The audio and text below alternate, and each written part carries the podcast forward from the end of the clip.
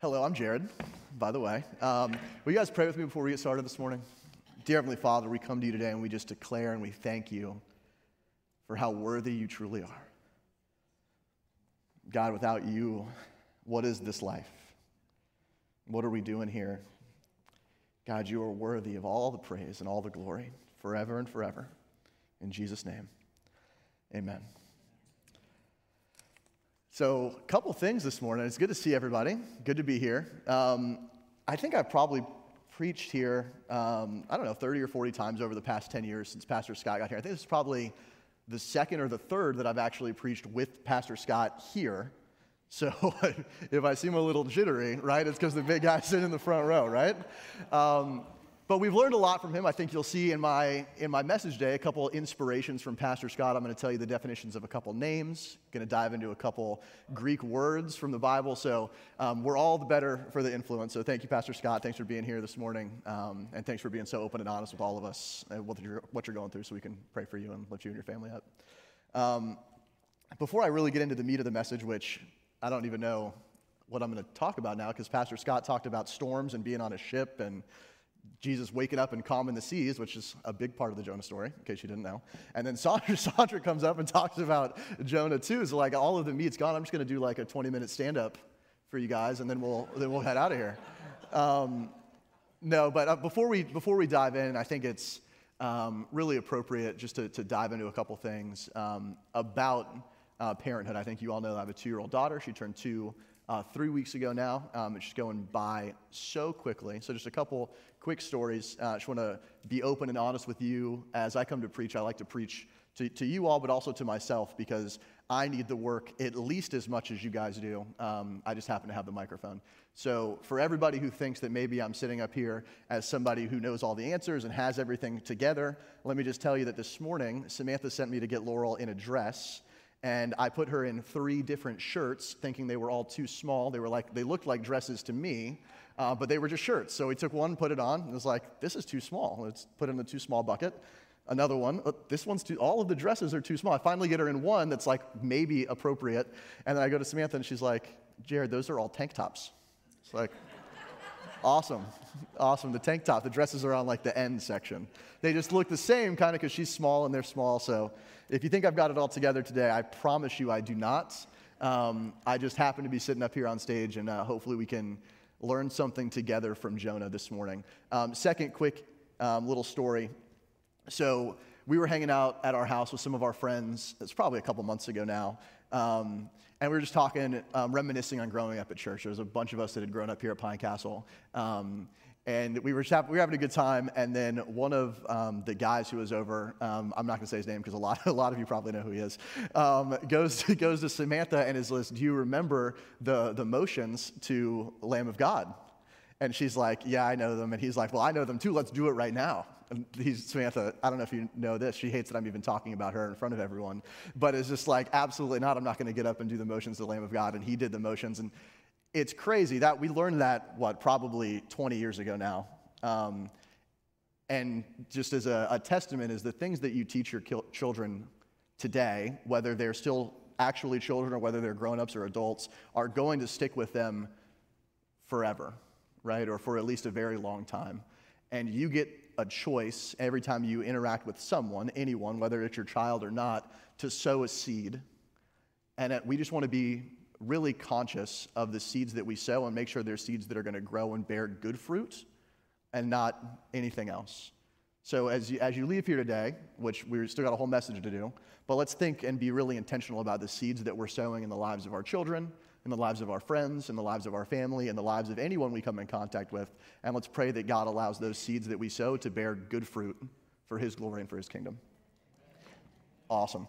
So those are just a couple things real quick. We're going to dive into, um, into the story of Jonah a little bit.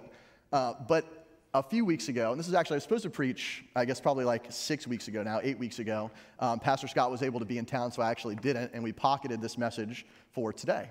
Um, but when I was thinking about what hero I wanted to talk about, I was like, how do you even do this, right? We've been on the Heroes series for like I don't know, 10, 15 weeks. So you've got a bunch of heroes that are like the really famous ones that are kind of off the table now, right? We talked about Moses, we talked about Gideon, talked about David. So who am I going to preach about? and then I turn on the news one morning, and there's this story about this guy who got swallowed by a whale. Did you guys hear the story?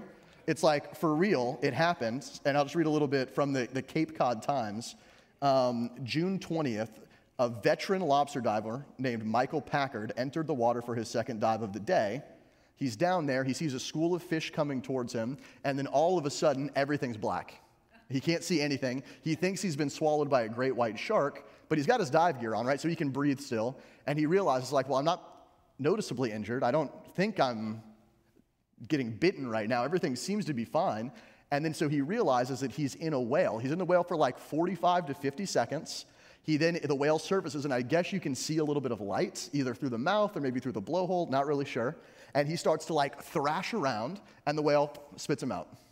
And so I see this story, and I'm like, well, I guess I'll preach on Jonah.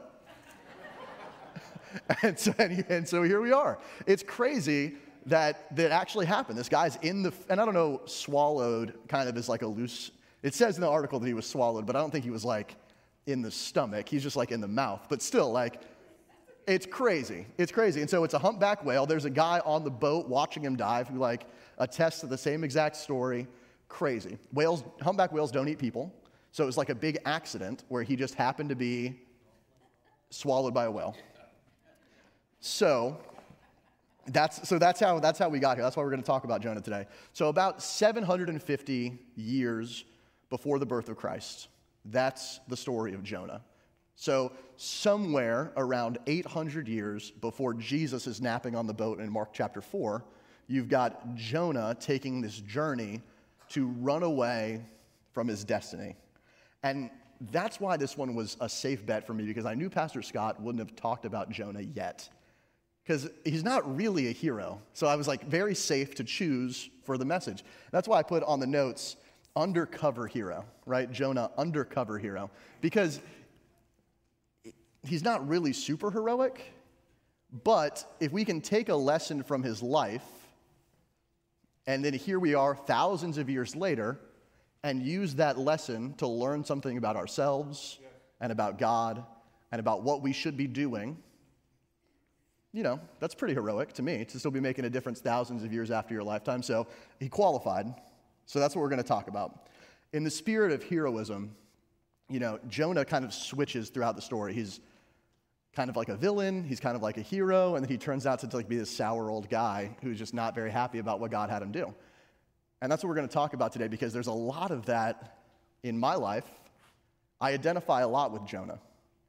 And because I do, I feel like maybe some of you out there might as well. So we're going to talk about that for a little bit. So let's dive in. We're just going to look at Jonah chapter 1. And I'm going to read. I've got a couple things to say, and uh, hopefully God will speak while we're at it. Let's, let's pray before we get into the word. Dear Heavenly Father, God, I come to you today and I ask that you use my words, that you use this time that we're spending together for your glory. God, I know that alone my words mean nothing. So speak to us today. Speak to me. Speak to all of those who are here. In Jesus' name we pray. Amen. So the first verse it says, The word of the Lord came to Jonah, son of Amittai. Right? And here's where we get it. So Jonah means dove, where Amittai means my truth. So you've got dove, son of my truth. This guy was destined from the beginning to do something great right? Dove. What do you think of when you hear the word dove? Like the Holy Spirit and coming, to, coming down and peace. And the dove is what rescued us while we were on the ark, right? The dove went out and grabbed the olive branch, and it's got this rich history and symbolism of being great. And his father's name is My Truth, right? So you've got this guy who, from the beginning, was going to deliver a message, right? The, the dove left Noah's ark and it came back with a message that things are getting better right? Things are recovering, things are moving the right direction. So you've got this guy who is named after a message of hope, because that's what the dove was. It was a message of hope. And then, not surprisingly to probably him or his father, the word of the Lord comes to him, which should not have been a surprise. And he says, Go to the great city of Nineveh and preach against it, because its wickedness has come up before me. This was expected. It's not like he was some guy who was in the middle of nowhere, and then all of a sudden God said, Go, go talk to people. He should have been preparing. He was preparing to deliver a message of hope. But then when that message comes, he doesn't like the way that it sounds. So instead of doing what God says and going to deliver the message, he spins around and he runs the other way. He was ready and prepared to serve God right up until the point God said, Well, go do that. Who, that, has that happened to somebody else? Has that, have, have you guys ever been in that boat where I'm ready to serve God? I'm, God, I'm ready to do whatever it is that you need me to do. he's like, okay, well, go do this. He's like, oh, actually, not, not, that. Any, anything else, anything else, take something else, right? I've been there. You've probably been there. And that brings us to point number one God is in control, and He has absolutely no problem moving you out of your comfort zone. No problem at all. Let's think about this. Which hero in the Bible did God say, You're doing great, just chill? None. Abraham had to move. Everybody had to do something. Moses had to move. Isaac had to move. Isaac almost got killed. Like, Jesus had to go. David had to fight. Saul turned to Paul. He was blind. He was shipwrecked. Like, Jesus, God, when they say you need to go and do this, it is not going to be comfortable, right? We have to be prepared to get out of our comfort zone, or we're never going to go where He wants us to go, right? So let's keep going here. Jonah ran away from the Lord and headed to Tarshish. He went down to Joppa, where he found a ship bound for that port. After paying the fare, he went aboard and sailed to Tarshish to flee from the Lord. Now, this isn't in your notes, but what did Jonah have to do to get on the boat? He had to pay a fee. There's always a cost when we choose to disobey God. There's always a cost. It always will cost you something when God says, go do this, and you say, I'm going to go do that instead. Because what God has for you is always the richest. It's always the best. It's always the highest. And when we choose to do something else, at the very least, we're leaving that on the table. At the very most, it could cost us a lot. And that's something that we, th- we should be thinking about as we're choosing. Like, there's micro choices every day. I chose to wear this short sleeved shirt not knowing Scott would be here in a jacket, right? Like, who knows, right? I'm leaving. I could have left something on the table had I worn my blazer. There's micro choices all the time, and we need to be looking through them in the lens of what does God want? What does God have for me?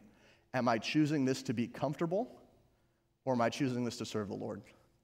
Because if you're choosing it to be comfortable, there's a fare to pay, right? There's a fare to pay to get onto that ship. So, the Lord then sent a great wind on the sea, and such a violent storm arose that the ship threatened to break up. All of the sailors were afraid and cried out to their own gods. Then they threw the cargo into the sea to lighten the ship, but Jonah had gone below deck, where he lay down and fell into a deep sleep. Interesting. Did we just read the same exact story, right? Jonah is down below sleeping through the midst of a turbulent, turbulent storm. The sailors up top are freaking out. They're throwing things overboard. These are the things that they were going to sell on their voyage. This is their livelihood. They're saying, I don't care about making money. I don't care about doing this. All I want to do is survive. And they're throwing things overboard. The captain went down and said, How can you sleep? Get up and call on your God. Maybe he will take notice and we will not perish. Then the sailors said, Let's cast lots and see who's responsible for the calamity. They cast lots and they fell on Jonah.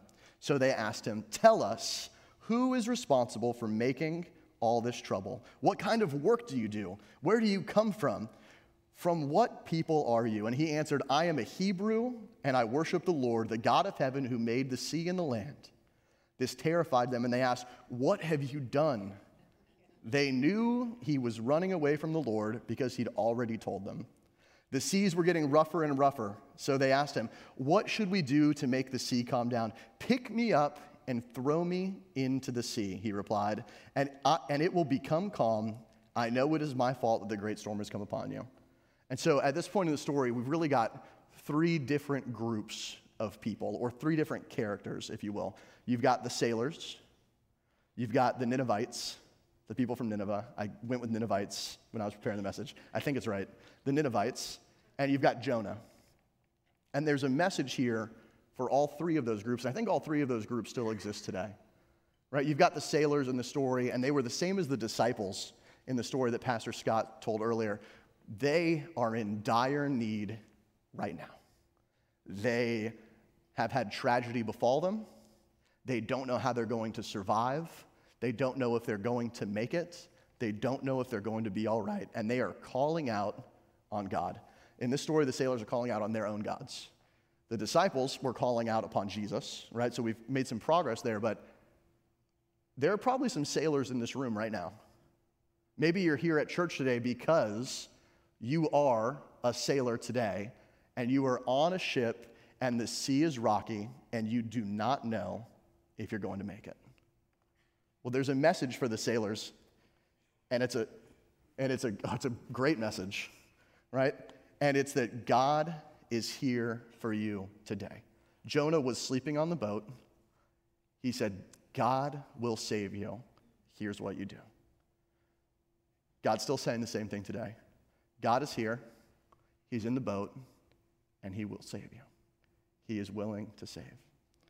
Next, you've got the Ninevites, and these are people who aren't walking with God. God actually has to send a messenger to them to tell them they're not doing the right thing.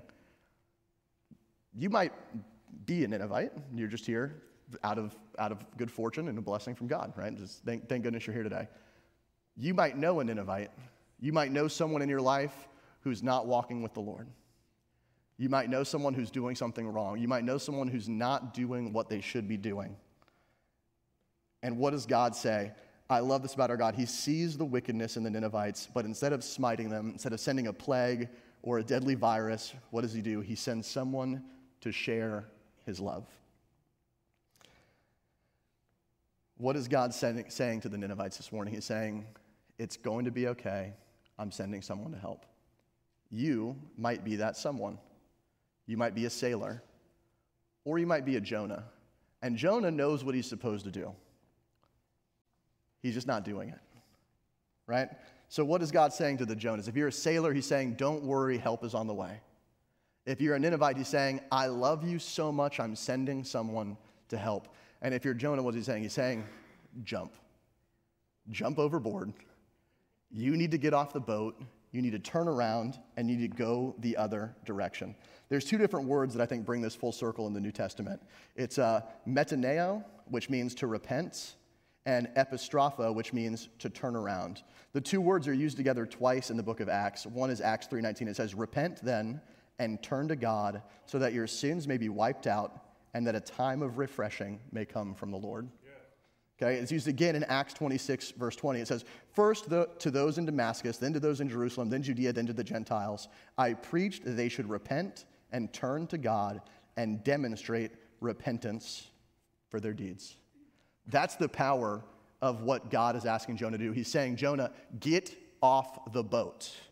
If you want to save the sailors around you, if you want to save the Ninevites, if you want to save yourself, you need to jump off the boats. That's point number two. Even when things are dark, God won't give up on you, right? You've got these three different groups. You've got the Ninevites who are months away from being destroyed because of their wickedness. You've got the sailors who are moments away from being destroyed because of the sea. And then you've got Jonah who knows what to do, but doesn't have the courage, doesn't have the ability, doesn't have the desire to go and do it.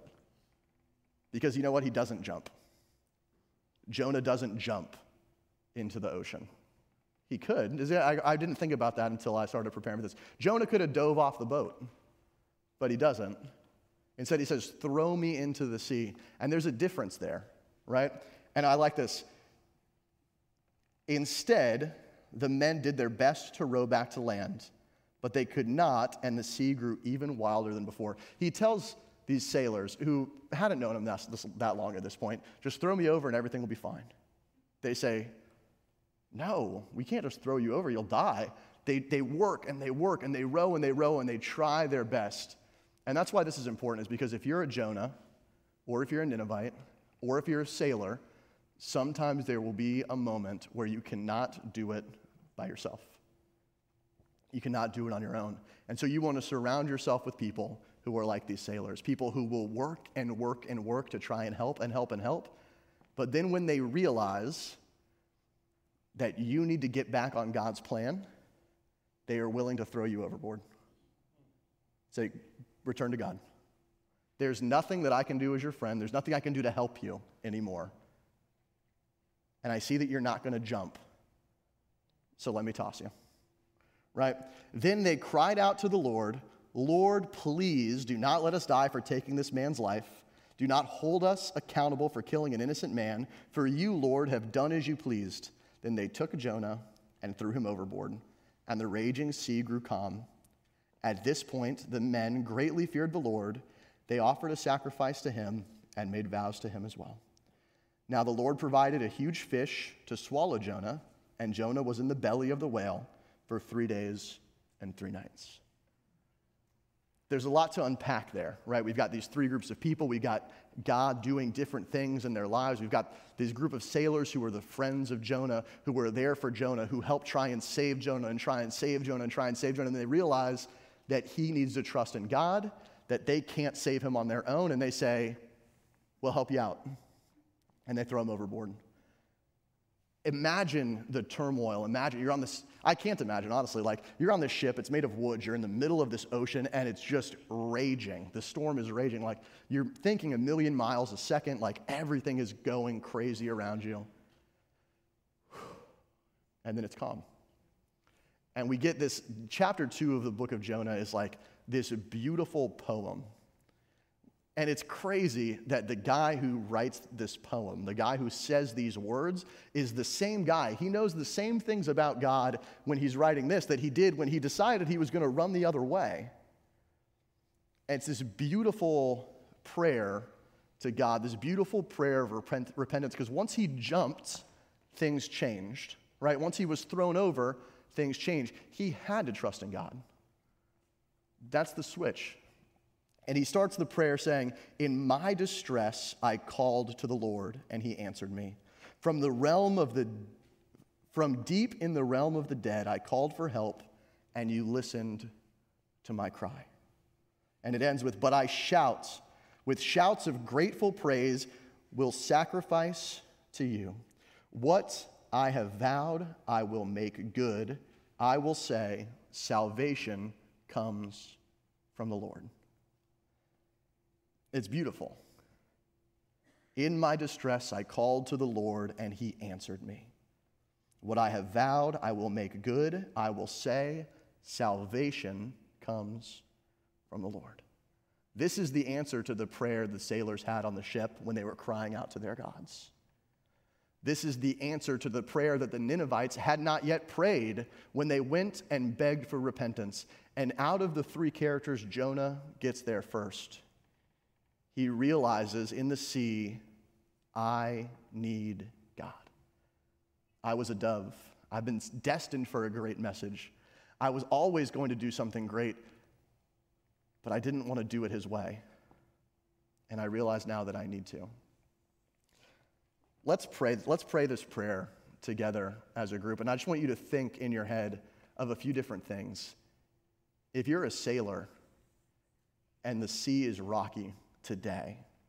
And you don't know what's going to happen tomorrow, and you're scared, and you're concerned, and you're confused, and things are moving a million miles an hour. Pray this prayer. If you know a Ninevite who's walking away from God, who's not doing what they know they need to do, pray this prayer.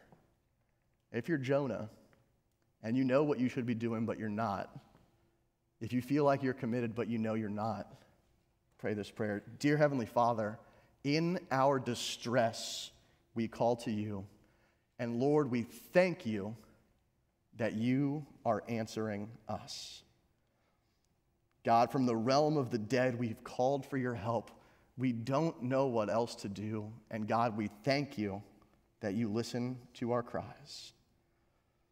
And God, with shouts of grateful praise, we take our lives and we make them sacrifices to you. Use us, move us, take us. God, what we have vowed, make it good.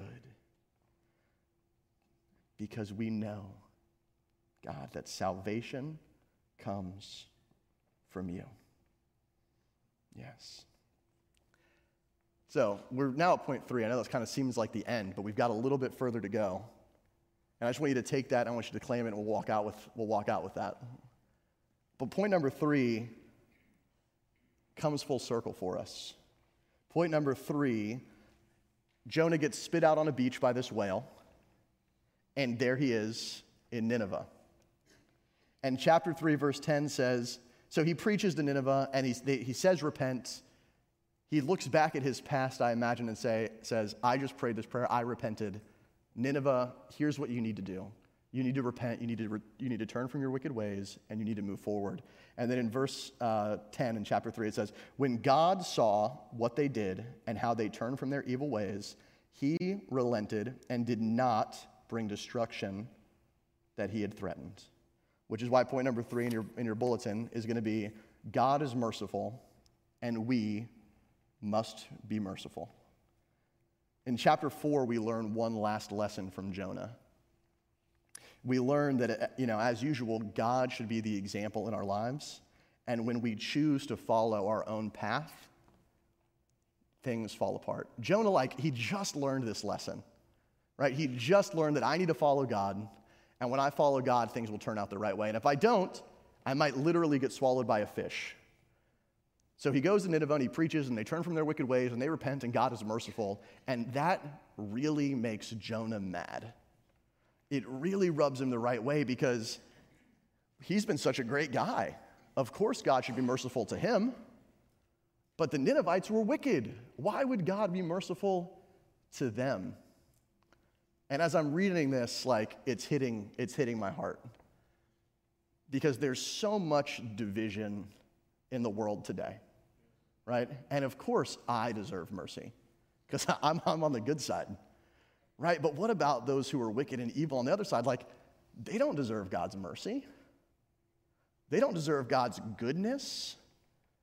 God, come on, you're supposed to bring the judgment, right? What about Sodom and Gomorrah? Come on, those are they're wicked.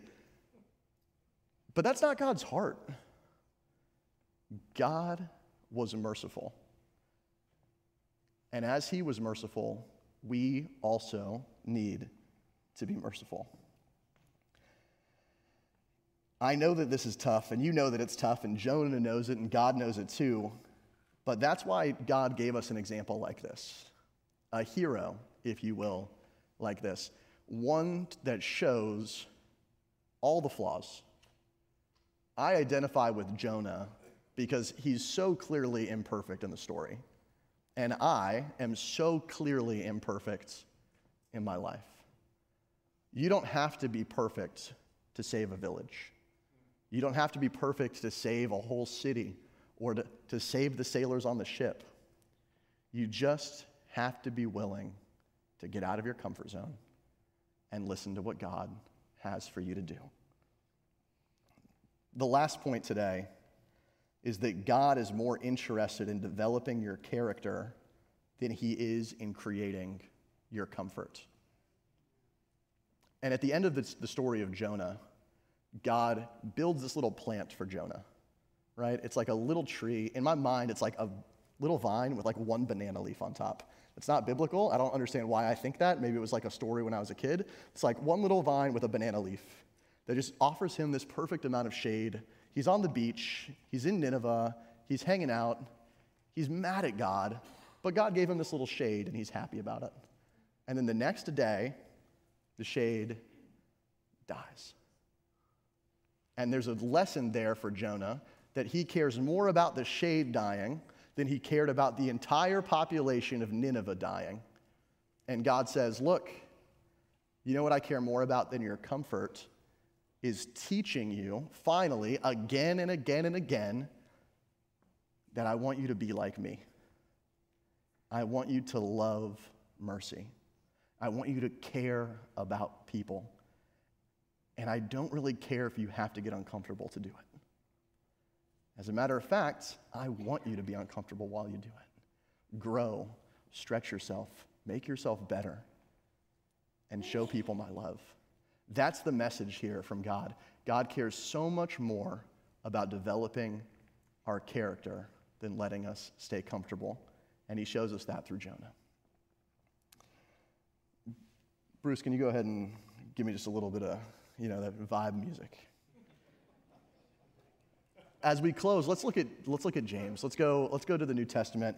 And in James chapter 1 verses 2 through 5, it says, "Consider it pure joy, my brothers and sisters, when you face trials of many kinds." And in many kinds here, he means like anything. You could stub your toe, you could get in a fight with someone you love, or you could be swallowed by a fish. There's so many different types of trials. But we know that God wants to use those discomforts to bring us closer to him, to make us to make us more like him. So when we face trials, we should consider it joy. I love this chapter in James. It's like one of my favorite pieces of the entire Bible because you know that the testing of your faith produces perseverance.